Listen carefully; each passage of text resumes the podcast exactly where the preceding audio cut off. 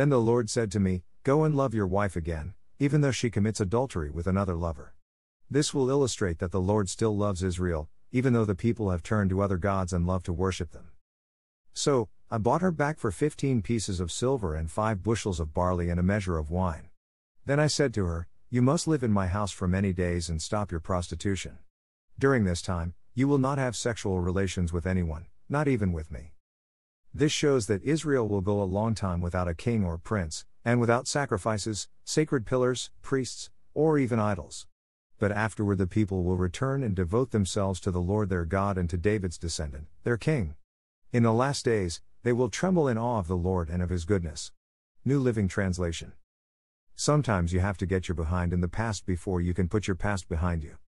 The ancient nation of Israel was in a spiritual pickle.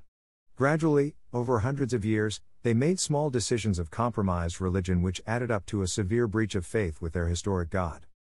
The relationship between God and God's people, throughout the prophetic books of the Old Testament, is many times likened to a marriage of two spouses God, the faithful spouse, and Israel, the unfaithful spouse who adulterated themselves by seeking the love of other gods.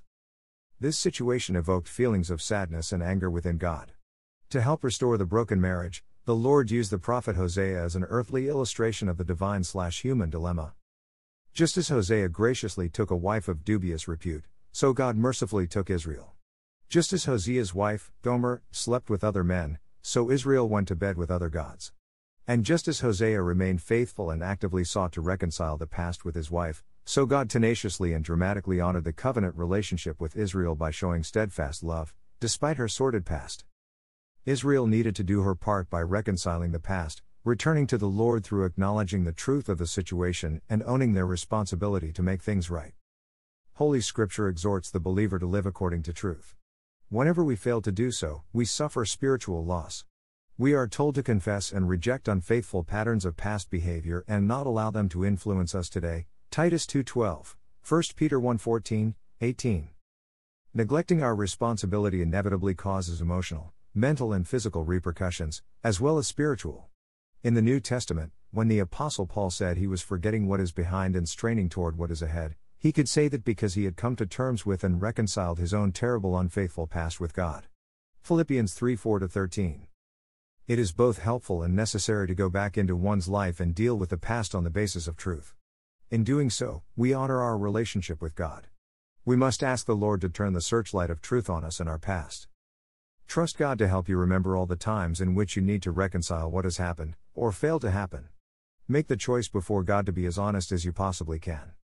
The following are some suggestions from a former professor and mentor, the late Dr. Victor Matthews, put in my own words, to carefully follow.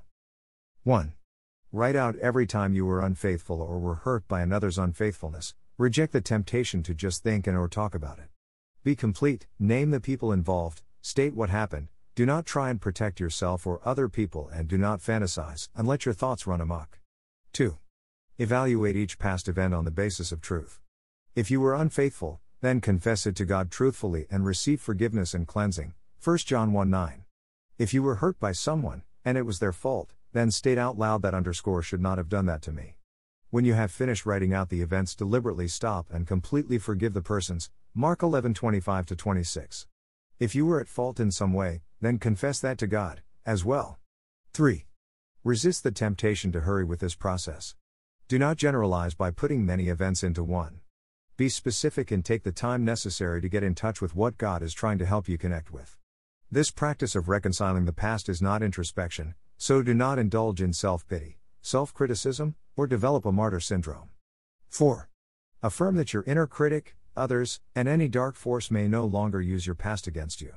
In the name of the Lord Jesus Christ, I take this event away from Satan and declare that he may not use it against me anymore. Ephesians 4:27, 5:11, 6:14. 5. Receive the healing provided for those who believe and live according to God's words and ways. Isaiah 53:5. Now that I have made this right with you, O Lord, I receive the healing you have provided for me through the cross of Jesus Christ. Galatians 2:19 20. When you have finished your work, then count it finished. When Jesus said, It is finished, he meant what he said. John 19:30. Reconciling the past means leaning into the finished work of Jesus for our complete healing.